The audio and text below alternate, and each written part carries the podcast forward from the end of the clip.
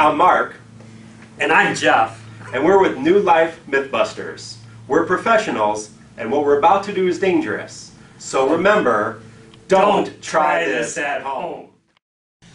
All right, today's myth living at higher altitudes equals longer life.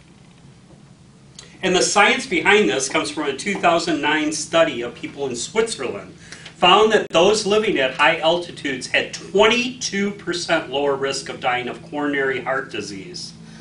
Nobody's quite sure. Scientists say the extra UVA exposure, which means more vitamin D, can be one benefit.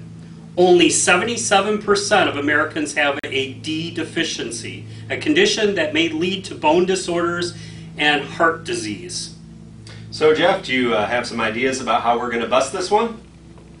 Um, why, sure. We're ready to test our theory that higher altitudes lead to a longer life. Now, part of the study said that because you're at a higher altitude, you're closer to the sun, which means you get more vitamin D. So we have decided to enhance the study by also drinking a lot of vitamin D enriched milk. So we're going to go to Jeff now, who has been set up on higher altitude and is drinking some whole milk.